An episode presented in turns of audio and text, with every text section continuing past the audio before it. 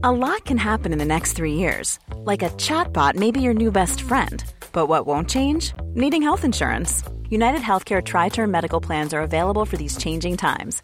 Underwritten by Golden Rule Insurance Company, they offer budget friendly, flexible coverage for people who are in between jobs or missed open enrollment. The plans last nearly three years in some states, with access to a nationwide network of doctors and hospitals. So, for whatever tomorrow brings, United Healthcare Tri Term Medical Plans may be for you. Learn more at uh1.com.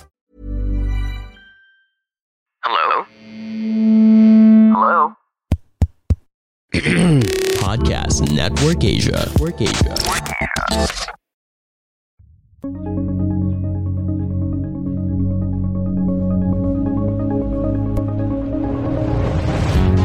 You know the good thing about having a country that is extremely english proficient in english is that the period of adjustment is shortened tremendously you know that is really one of the biggest hurdles when it comes to, adjusting to a life abroad right? Being able to communicate with the locals. Our culture is for better or for worse is largely western as well. So it's not unfamiliar to West to, Westerners to come here and very and slide into society in the Philippines. So you actually do have, unlike other countries where expats tend to cling together, you actually have a group of expats here that are out and about and making friends with locals and, actually building relationships with good relationships with a lot of locals, probably more so than in other countries.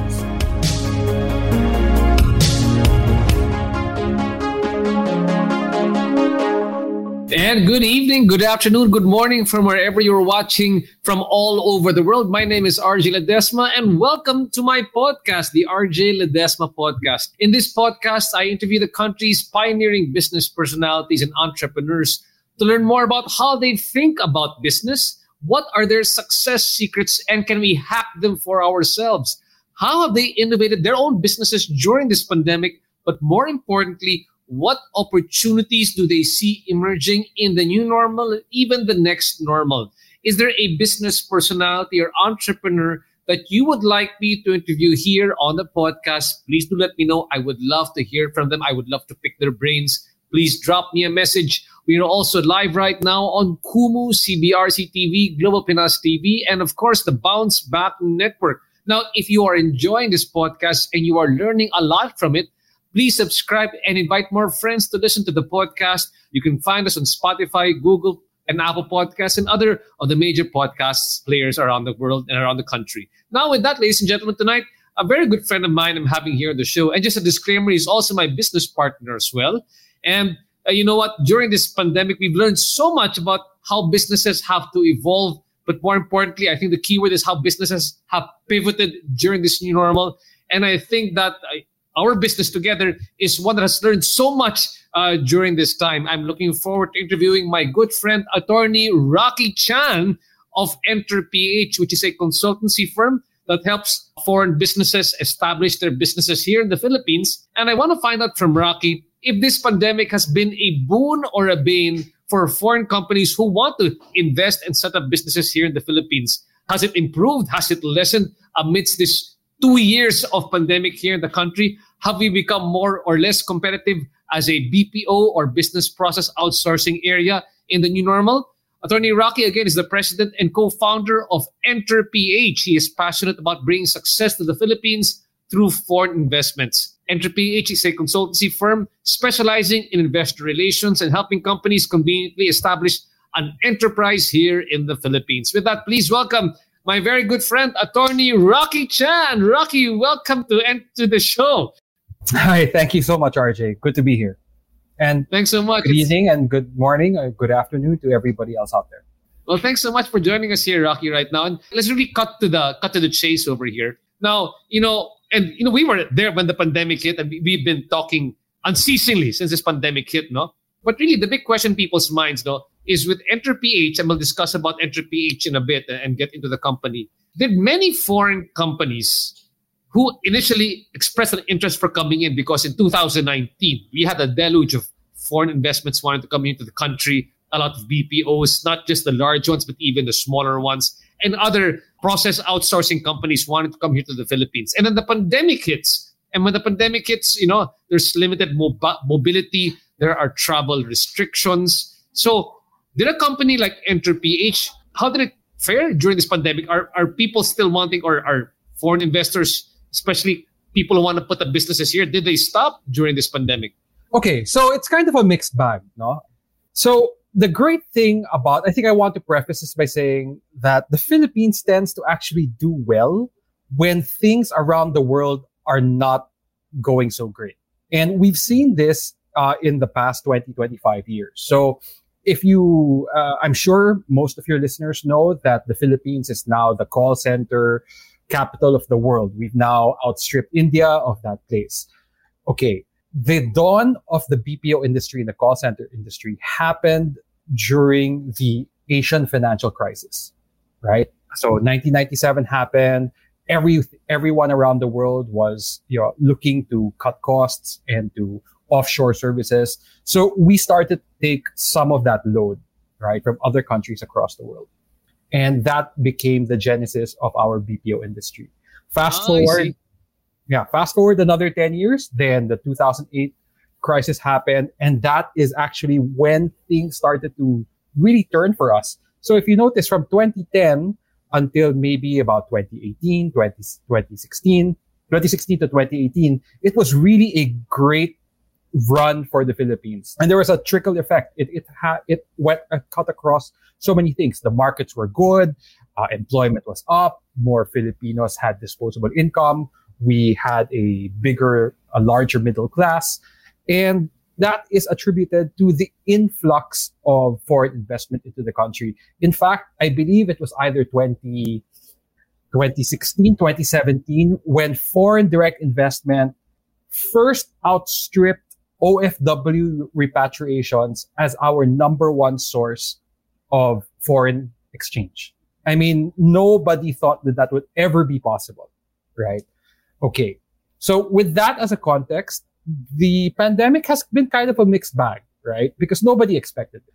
And at the beginning, and I'm sure you, you, you know this, RJ, no, we've had constant meetings about this. It was scary definitely for the first four months of the pandemic because nothing was moving, right?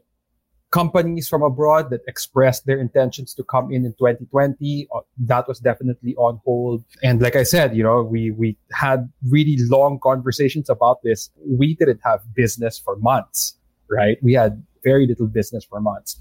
But, you know, even before things started to open up, right? When people were starting to accept the new normal, right? And the new way of doing things. A funny thing happened. You know, we started to get more clients coming in. In fact, there seemed to be this larger sense of urgency again, because all of these companies around the world need to cut costs, right? It's a, an unfortunate byproduct of the pandemic, but we as a country and, and we have become a very good destination for offshore work. And the great thing about it is what I've noticed is we are now not just a destination for your call centers, your inbound marketing, your outbound marketing. We're now becoming, we're, we're slowly but surely becoming a hub for services that are higher up on the food chain or higher up on the value chain. And I think that's something that the country, and I'm not just talking about the private sector or the government sector, it has to be both, that we are poised to take advantage of and we should kind of, you know, uh, rather than wait and ride the wave, we should already uh, swim out to meet it. Right. So we can talk a little bit more about that later. That's with the upskilling and reskilling also of, of our, I guess, the people Absolutely. working in that yes. industry. Uh, but before we get into that one, I, I want to, it's a really great story that you're telling right now. I, I enjoy the narrative of we're taking it. But maybe uh, there, there's two questions which I think arise first in the minds of, of people. No, You know, number one is, why is the Philippines good for cost saving? Maybe we, by now we intuitively understand why we are good for cost savings, but then yeah. uh, why do countries see us as good for cost savings? What, what is it? What, what what's the cost structure like? Okay, so we are not the cheapest around, and and I always want to dispel that myth, right? That countries they come here, yes, to cut costs, but we are not the cheapest around. There are a lot of things that are expensive here in the Philippines. Real estate is expensive. Connectivity and power and utilities are expensive. Even labor costs have risen. And that's not necessarily a bad thing, right? Because you want that. You want that for a country, that the country is moving up in that direction. What I think we have started to understand, but we need to preach that gospel a bit more, is that we are a very good value proposition for other countries. All the things that makes the Filipino great as an OFW really does translate to having that workforce stay home. You know, we our, our proficiency in, in English, our English literacy, obviously, our disposition when it comes to, to work and, and just our natural disposition. We're willing to please. We are highly trainable. Ad- we are very adaptable and we are by and large a very hardworking society. So these are the innate traits of the Filipinos that we have to harness to, in order to take this country to the next level, right? And that is what other companies are seeing in us, Mhm. right? Before we used to be another option. We used to be the alternative to India, the alternative to Eastern European country. Mhm. But now we are the primary, sometimes we are the only Really, huh? option when it comes to countries. Yes. So that's uh, one of the things that I've noticed with especially our recent clients. Sometimes I would ask them, I mean, have you looked anywhere else, etc. And they said, no, we, we really focused on the Philippines. I mean, there's really no point, right? That's the feedback that, that I'm getting. So I think that's something that we have to harness.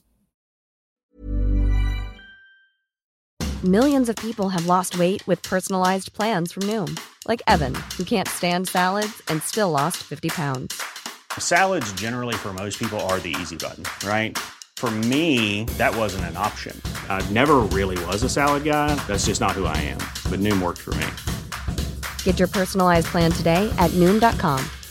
Real Noom user compensated to provide their story. In four weeks, the typical Noom user can expect to lose one to two pounds per week. Individual results may vary. I'm very curious. What do they echo back to you, when they say only the Philippines? Because it's because they've had previous experience working with other BPOs or know of other BPOs who've worked here. They're Filipinos working for them, or just by reputation alone, they say they they want to uh, bring their business to the Philippines. Well, it's it's an unfor- it's a fortunate byproduct of both, no? Uh, some of many of them have had prior work experience in the Philippines or have met with companies that do work in the Philippines. Sometimes, honestly, it's as random as because they have this Filipino friend or this set of Filipino friends in the country that they're from. And when they talk to them, you know, this is the impression that they have of Filipinos. So it is a very fortunate byproduct of the Filipino diaspora, right? So we're everywhere. And because our innate nature is very infectious, uh, it- it's definitely something that foreigners take notice of and something that they are looking for when it comes to a destination. And having said that, Rock, you know, you said we've been. I know we will talk about this later on. That your background before EnterPH is that you were also helping uh, incorporate a lot of these foreign companies coming to the Philippines. And what what have you seen also? And this gets also to the pandemic story. What has been the evolution of them coming in? Like you said, no. Initially, everybody was coming here just to do. I wouldn't call it low level work, but it's a different type call center, which is, I guess, where you have to develop, you know, different accents, and we were highly trainable to develop different accents, accents because it's very neutral. Sabi nga nila, the Filipino accent is the sexiest accent, right? but anyway, um, where, where did it start off from, and then how is it, I guess, evolving right now that, that things are changing, and and what happened to that in the pandemic? Did it go back to doing just call center, or did divergent type of industries coming here to do business? Okay. So at least, so I've been doing this for 10 years, right? For over 10 years. I mean, not just with EnterPH, which is almost six years old, almost seven years old, but with another company as well. And throughout that span of over 10 years, I've noticed that there is really this uh, evolution when it comes to Mhm. countries, to, to companies coming into the Philippines. So sure, you have your bread and butter, which would be, you know, low level, not, I would, okay, you're right. I shouldn't say low level, entry, entry level or, or more basic outsourcing functions. But then a lot of the companies become repeat customers or they kind of preach the gospel along the way when they notice, hey, you know, Filipinos aren't just good English speakers. They are hard, Mhm. highly trainable. So I can take a Filipino call center employee and because of the grit and the drive that they innately have, I can mold them to learn a new skill that they can apply somewhere else, right? And it's also a function of our higher than average college graduate turnout, right? So we do have more college graduates than, than what I guess is the world median, right? And because of that, you know, a lot of more Filipinos are highly educated and thus susceptible to learning or upskilling their, their current skill set. So because of all of that, yeah, it, it's, it's evolved, right? Yeah. So now during the pandemic, there is this need now. There's a global need for highly skilled workers. And I guess fortunately for us, it's really expensive to find this talent back in the home countries of, you know, Western countries, etc.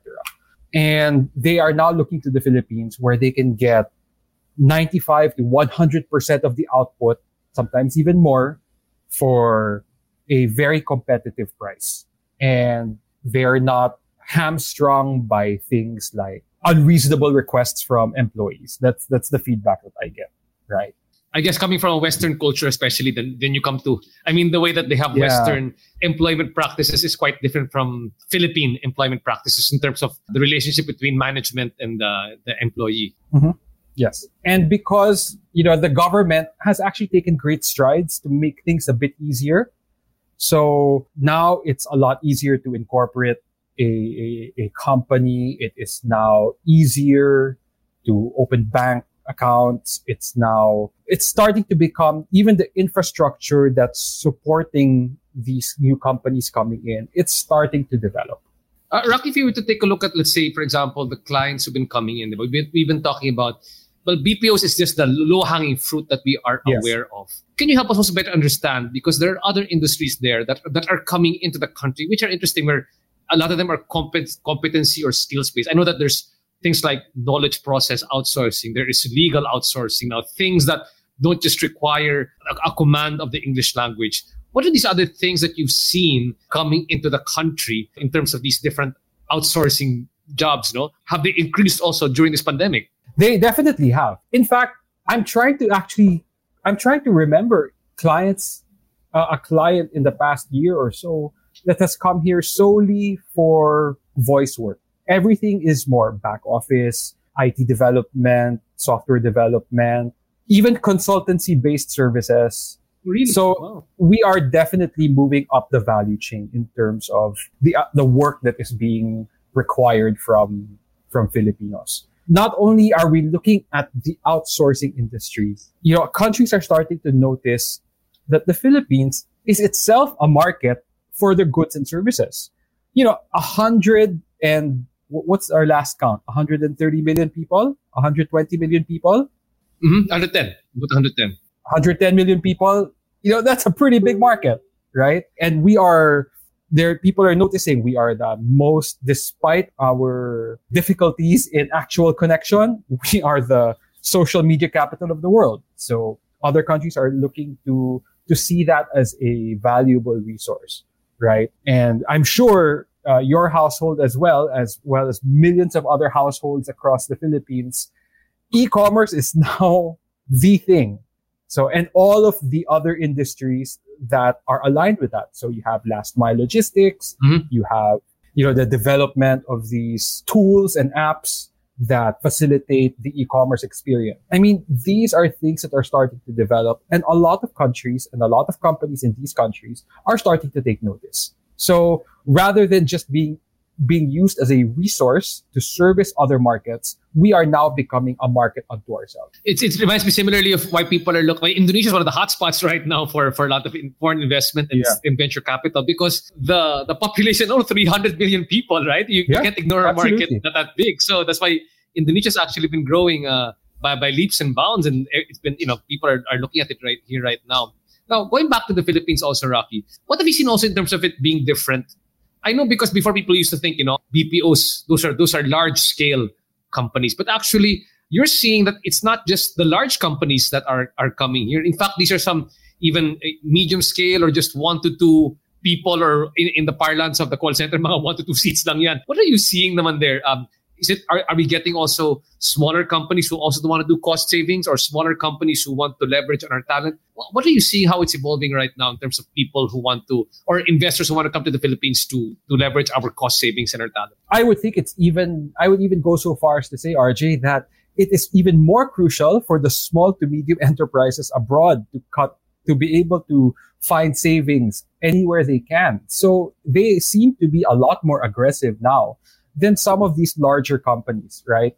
And usually the larger companies are already here in one respect or another. It's really the small and medium companies that are, that they need to account for every, every shilling, every cent, every, every yen. And it is that need that draws them to the Philippines and to actually make them more aggressive into opening, yes, one to two people shop, right? Five, ten people. And again, because we have taken strides, we're not quite there yet, but it's, we're slowly improving. You know, work from home is now becoming very viable, especially in the big cities around Metro Manila, as well as Cebu and Davao and some of the other major uh, city centers across the Philippines. So we're, we're getting there. We we just need to you know, keep our foot on the pedal and, and not, not let up. And having said that, no, uh, aside from these companies that are setting up, these are the these are the smaller companies you said that, that need one to two seats to, to leverage on those things. How about also when you look at startup type companies? When I talk about startup, I'm talking about tech startup companies. Hmm. Are they also looking at the Philippines? Because admittedly, sometimes our laws aren't the best for, for, for startups to put up yeah. here, but talent is here definitely to, you know, you have a longer runway for your pre-seed or, or series A, yeah. series B money to, to be stretched out. Tell us a bit more about your experience also with, with working with the startup industry. Are they, are they, are they, are they coming here? Okay. So most of this is really, most of it, most of this is really just because of my experience in the startup community. So by no means claim to be an expert in this area, right? But I do keep my ear to the ground. And really, the biggest hurdle for startups in the Philippines is its infrastructure. We just do not offer as much as some of our neighbors do. We uh, don't offer enough incentives. We don't offer enough protection. We there have been some initiatives which are very good, like the startup law that was passed. We had that sandbox uh, experiment in Bataan. Cagayan. In Cagayan, yes. But we need more, right? You know, it's not a big, it's not a small thing that we are it, the first country in the world to have the government formally recognize crypto exchange. So what that tells me is that it can be done, right? You just need the will to do it and maybe a little you know a little longer view thinking. Okay. Uh, having said all this, Rocky, so let's let's go back into the idea of what's been happening this pandemic. You've seen that you know maybe midway through the pandemic, companies were coming here because they wanted to leverage cost savings. More importantly, now because of, of what's happening. But now that things seem to be approaching a, a new status, a new, nor- a new normal, there's a certain new normal going on where they are recovering already in the more developed countries.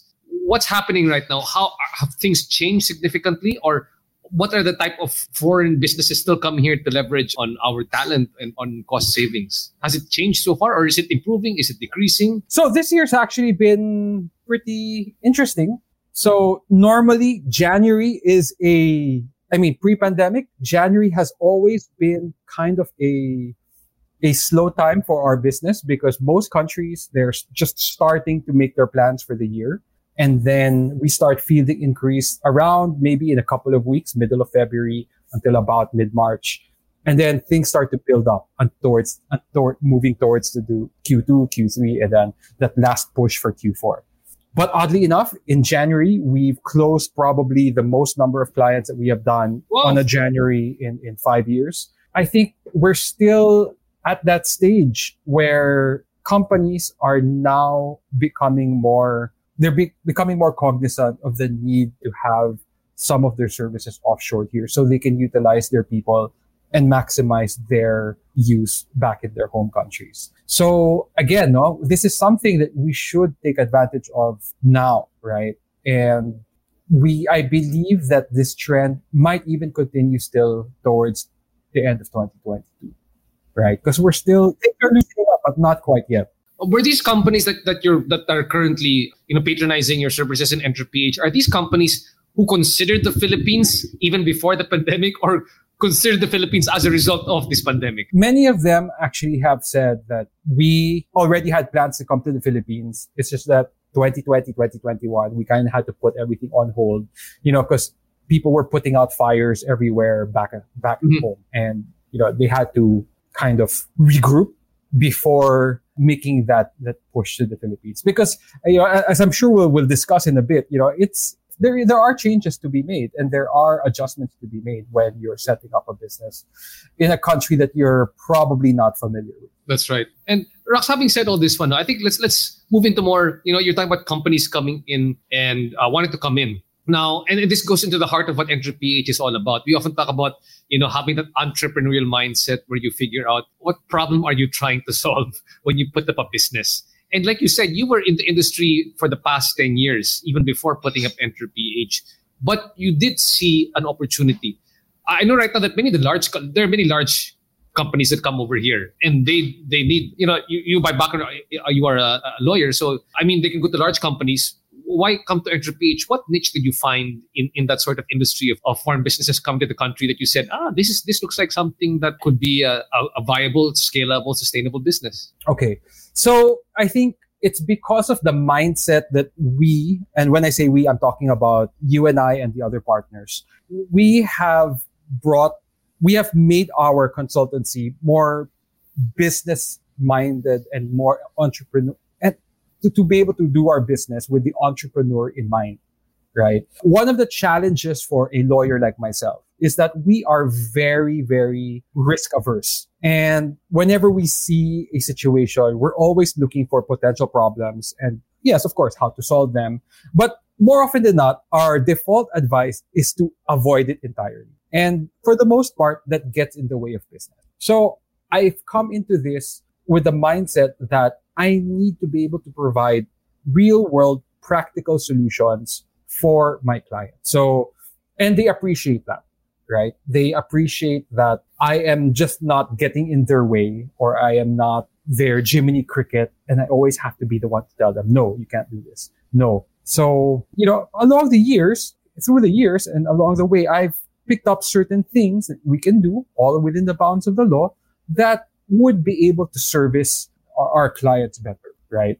And I think right now what we're trying to do is we're trying to grow that into an experience that's scalable. So that's really my big thing for this year, how I can translate that in, on a larger scale. And, and Rox, the, the, the, interesting thing that I'm also seeing, you know, uh, in, in your growth as a legal entrepreneur, I, I would say, you know, because first you, you really just look at we can make sure that we prepare your entry to the country legally. But aside from that one, you also started spotting other pain points that they experience because I mean, just legally setting up is one issue, but uh, it's also the other parts like how do I set up? Where do I find the people? Um, you know, or, or let's say for example, I don't need all these services. I just need this one particular service. Or for example, can it be a you know, lock, stock, and barrel, take care of everything, and I just come in and it's plug and play.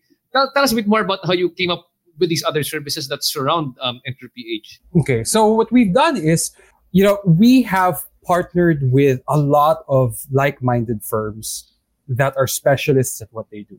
So we've imagined, you and I, RJ, we've imagined EnterPH as the hub with all of these allied firms and other consultancies as spokes on our wheel, right? So we become the entry point. We become the initial and sometimes only point of contact for our clients. And then I try to figure out and, or the staff tries to figure out what they need. And then we make that those connections right? While we do make those connections we still become the primary point of contact. And then we manage that experience for our clients. So that is what i'm trying to i think that is the one innovation that we might have over other companies uh, of our in in our industry right? Rather than try to build everything in house, which is fine. I mean, if you have the resources to do that, then good on you. But if you're not able to build up those resources, then, or you're not able to take care of every aspect of those businesses well, then even the aspects of the business that are doing well tend to suffer because, you know, clients tend to only remember the bad experiences, not they, they well they remember the bad experiences more than the good, right? Uh, which is why so rather than try to build an accounting department or bookkeeping department in house, I'm not an accountant, I'm not a CPA, neither are any of the partners.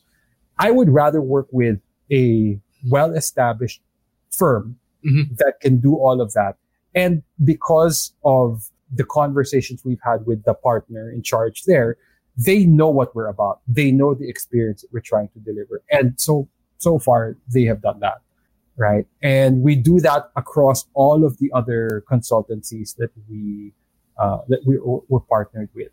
Yeah. And even in some that we believe in so much, EnterPH does take even an equity stake in those companies.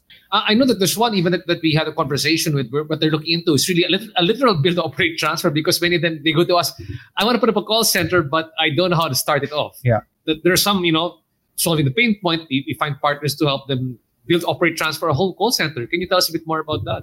Okay, so that's something that we've been developing for the past couple of years, right? Where we're trying to we have been trying to find a way to be able to do just that, where you have a client that has an immediate need for a number of people to populate a certain office, etc. And we put together the resources necessary to build that and then just turn the key over to them once they're ready to, to come in. Now, of course, there's a new challenge now because of the pandemic. People are not able and sometimes now not willing to go to the office every single day or go to a facility. So while we do have the pieces in place, I think right now that's kind of on hold because, you know, everything has to, it's all a matter of timing, right?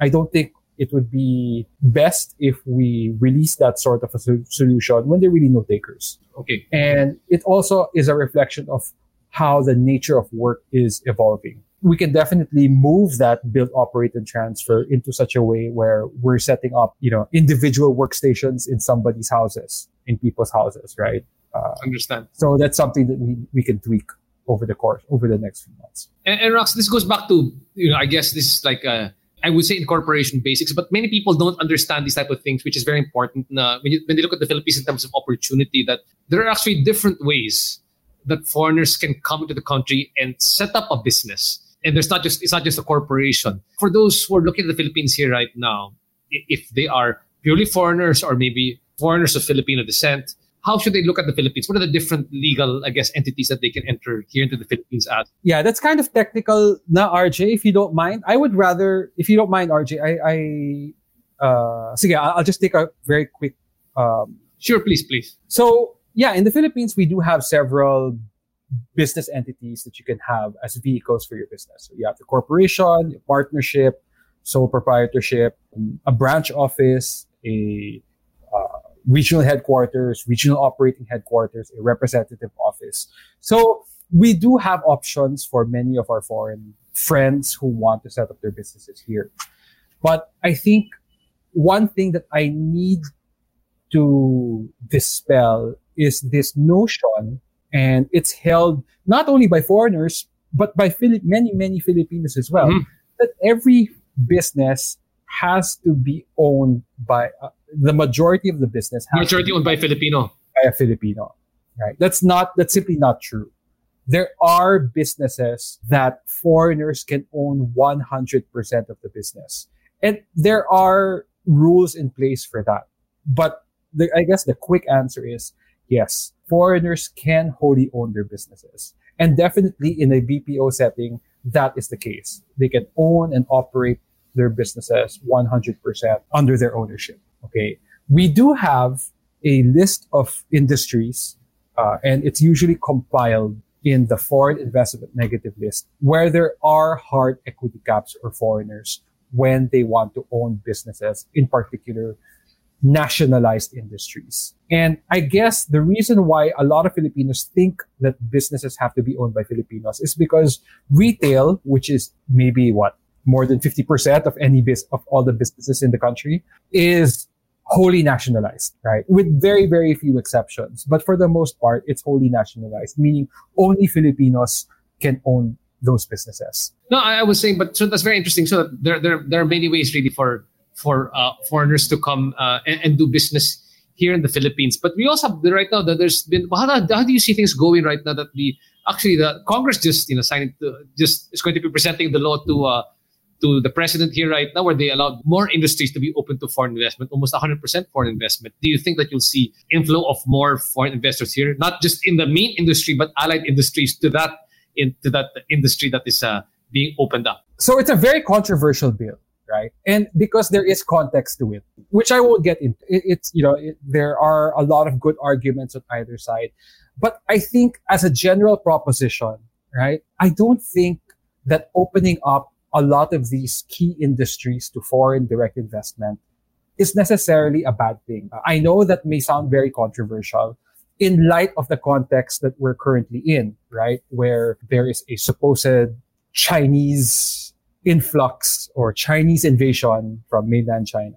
And while I do see the point, I, I do see where th- they're coming from.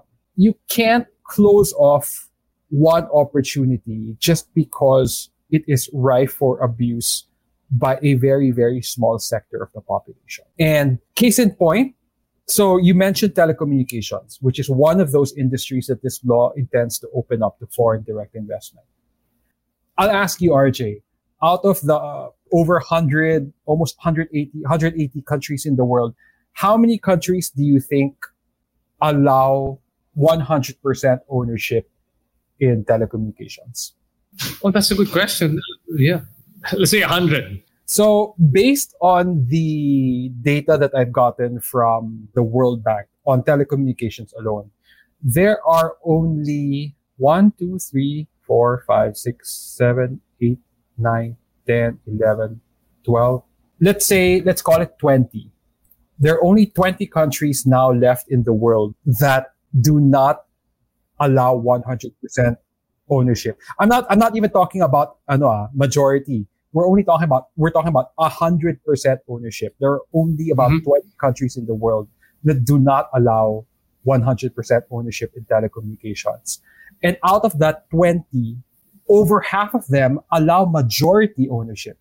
There are only less than 10 countries in the world that do not allow uh, majority ownership in telecommunications. And in this area, there are only two countries in the world that are more restrictive. So currently, foreigners can own 40% in a telecommunications business. There are only two countries left in the world that allow for less, for a smaller percentage, and that's Malaysia and Ethiopia. So mm. I guess that, that that's a bit telling, right? Where we need to move with the rest of the world, right? And it's an easy cop out to say that, right? Just because something is prone to abuse, then we should just avoid it entirely. Mm-hmm. I think that's a little that's a little heavy-handed, right? And that really does stifle innovation. It stifles, you know, trying to do what's right for the country just because we don't want to get abused again. Not that. So, of course, it's easier said than done, but there are mechanisms in place to make sure that you know, abuse does not happen. And with that, Rocky, moving on a bit, no? Mm-hmm. I want to look at now the, I mean, so hopefully 2022 is a better year. The year of the tiger is hope is, is looking so far pretty optimistic. And I want to talk about opportunities now.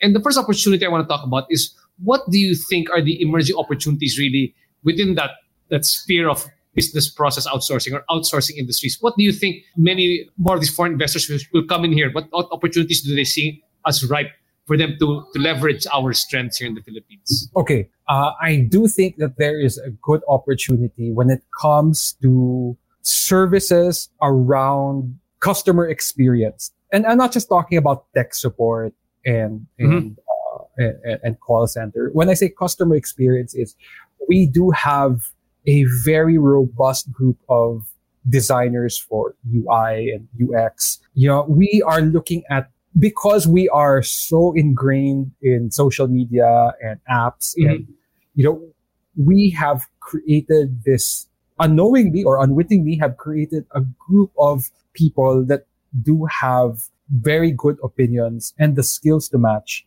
in order to you know create apps and to to define and redefine customer experience. So that's one.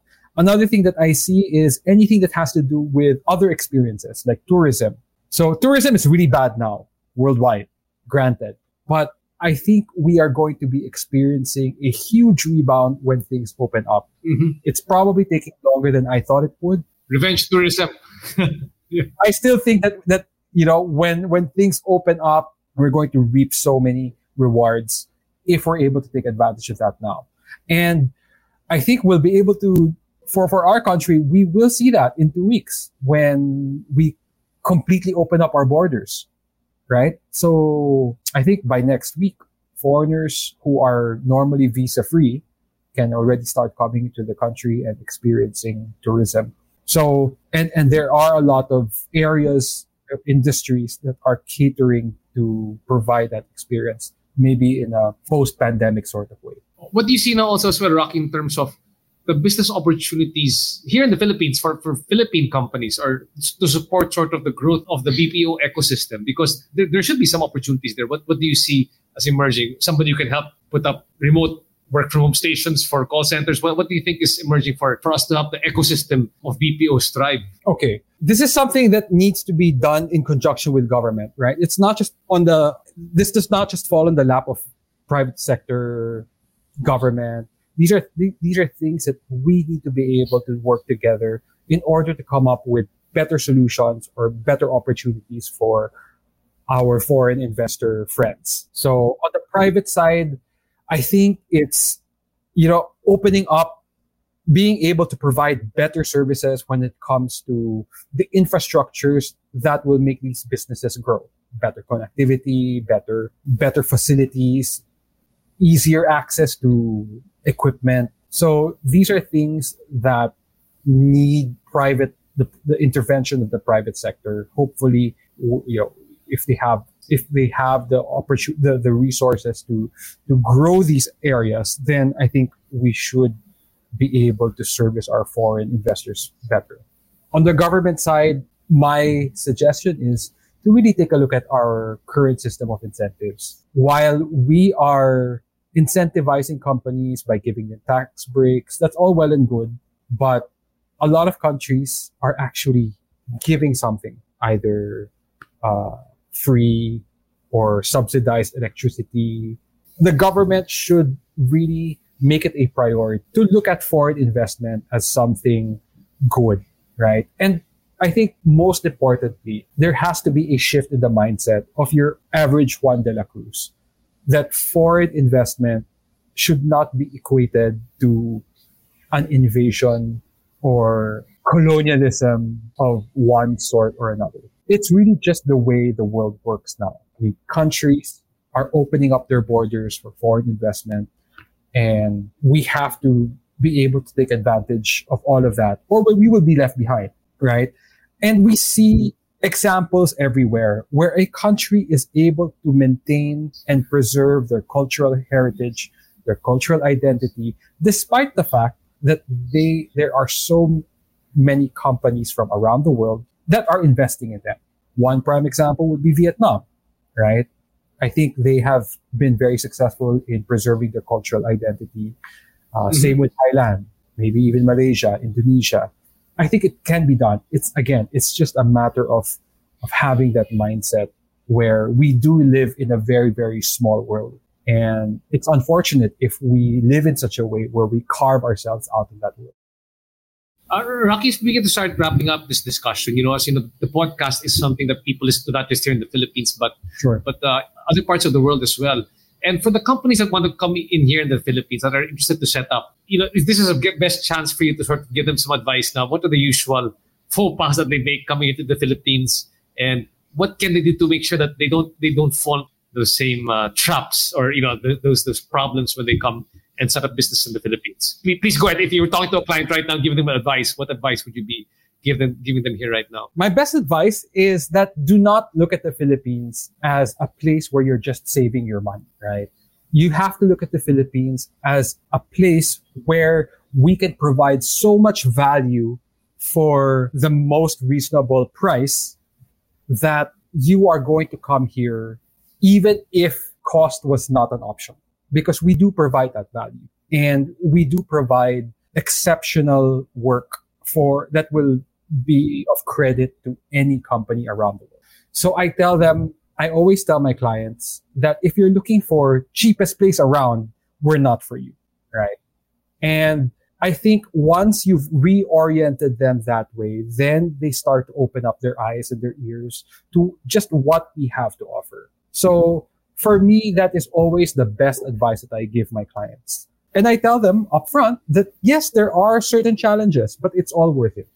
There are challenges when it comes to bureaucracy. There are challenges when it comes to, you know, the physical aspect of doing business here. But I've rarely come across an expat that does not like the Philippines by and large, right? They may not like certain aspects of it, but on the whole, they love it when they're here. I think that is, you know, that's on the business side. And for those expats that are thinking of coming here to the Philippines and expecting to go to the office during the day and then have drinks by the beach towards sunset, Manila, that's not Manila.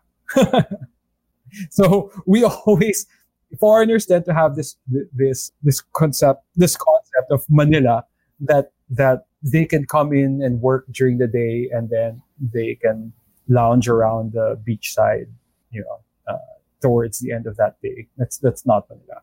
You can try Cebu for that.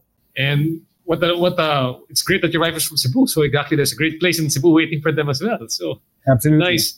And Rocky, aside from that one, uh, what can they also expect uh, in terms of when they come over here? But when I say legally setting up the company, what are the mistakes that they might make sometimes that, you know, you, you can say, okay, this time if you come to the Philippines, make sure that, you know, when you set up a company, it should be this way so that it's to your benefit and you don't get into any sort of long, longer term legal predicaments. My best advice really is please, please talk to somebody. Doesn't necessarily, I mean, hopefully it's us, but talk to somebody who really does have knowledge of these things because again, there is that huge misconception that every business has to be 60-40. I think that is really the source of a lot of the initial mistakes of for companies that I've worked with. Um, there is a lot, a lot, a lot of bad advice out there. And I don't mean it to say that there's a lot of bad advice for nefarious purposes. It's really just born out of not being familiar with the intricacies of, of, of the way that our laws and regulations are set up, right? So take advantage of all of the facilities in being able to get, you know, good, sound advice that is really backed up by, by law. So for me, that is the best advice that I could give any potential client out there or any potential company that's seeking to do business in the Philippines. Do your research. They also check out our website. The website is www.enterph.com. It's flashing on the screen here right now. Now, Rocky, also when you when you say this one when they when they come to the country, of course, I mean it's there's challenges, but there are also incentives. What are the incentives that you're finding that they should come in here? That is both government and I guess non-government. Like what are the perks of, of doing of, of living and working in the Philippines versus, I guess, other countries where you could be also an expat in a in a BPO. Okay, let's talk about government incentives. So government incentives right now, if you're in certain areas of, of development in certain industries, uh, particularly the export, which are BP, which BPOs qualify under, if you're of a certain size, you are allowed, you are given tax breaks. It's a whole system, but basically you are relieved of the burden of paying income taxes for a number of years. And even after you are given the benefit of a preferential tax rate. So that and an easier process when it comes to getting a visa, a work visa. So that helps. And hopefully when, you know, uh, there are local incentives for small and medium or micro businesses, companies might want to take a look into that to see if they qualify. But most of the incentives really is if you live here like I was alluding to earlier, the expat life is probably one of the best in the world. And, and that's not my opinion. That's opinion. That's the opinion I get from a lot of my clients who have expats here. We could be jaded because we live here. No? What do they tell you? What they like most about the Philippines? I know you were telling me, you know, we were we were stuck in Boracay during the earlier part of January. That you actually had a, a, a client who was living in Boracay, who chose to live in Boracay. So I think because we, well, definitely their salary goes a lot longer here. Um, and you know, the good thing about having a country that is extremely English, proficient in English, is that the period of adjustment is shortened tremendously.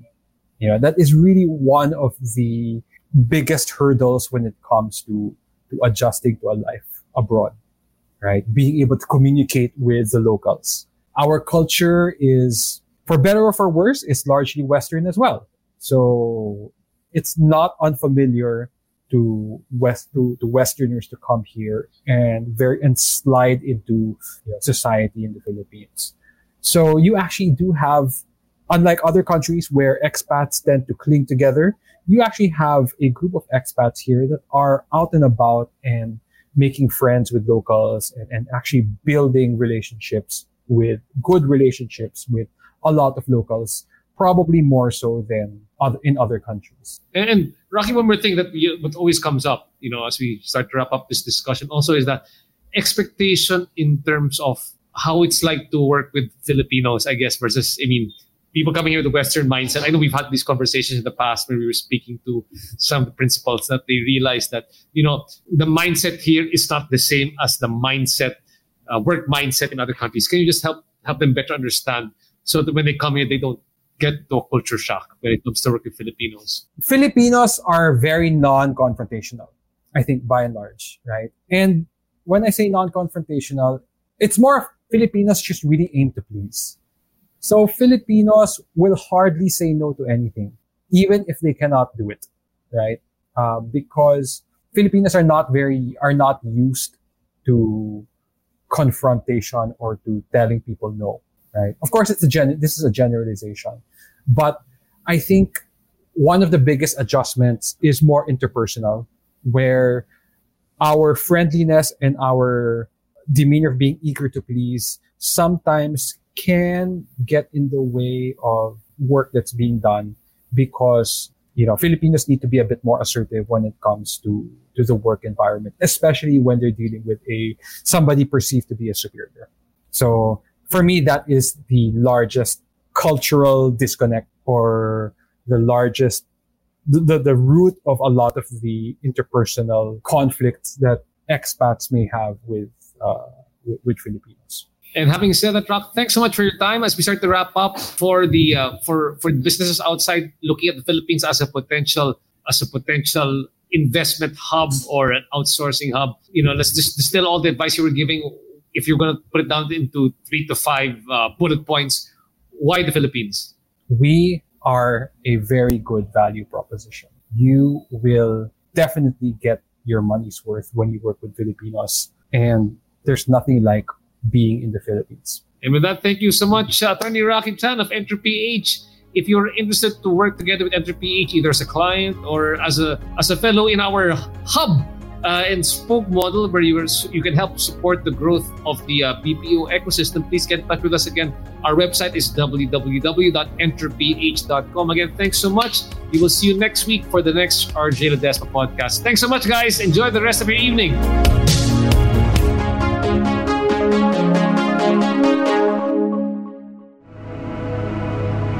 The views and opinions expressed by the podcast creators, hosts, and guests do not necessarily reflect the official policy and position of Podcast Network Asia, the hosts of the program, or other programs of the network. Any content provided by the people on the podcast are of their own opinion and are not intended to malign any religion, ethnic group, club, organization, company, individual, or anyone or anything.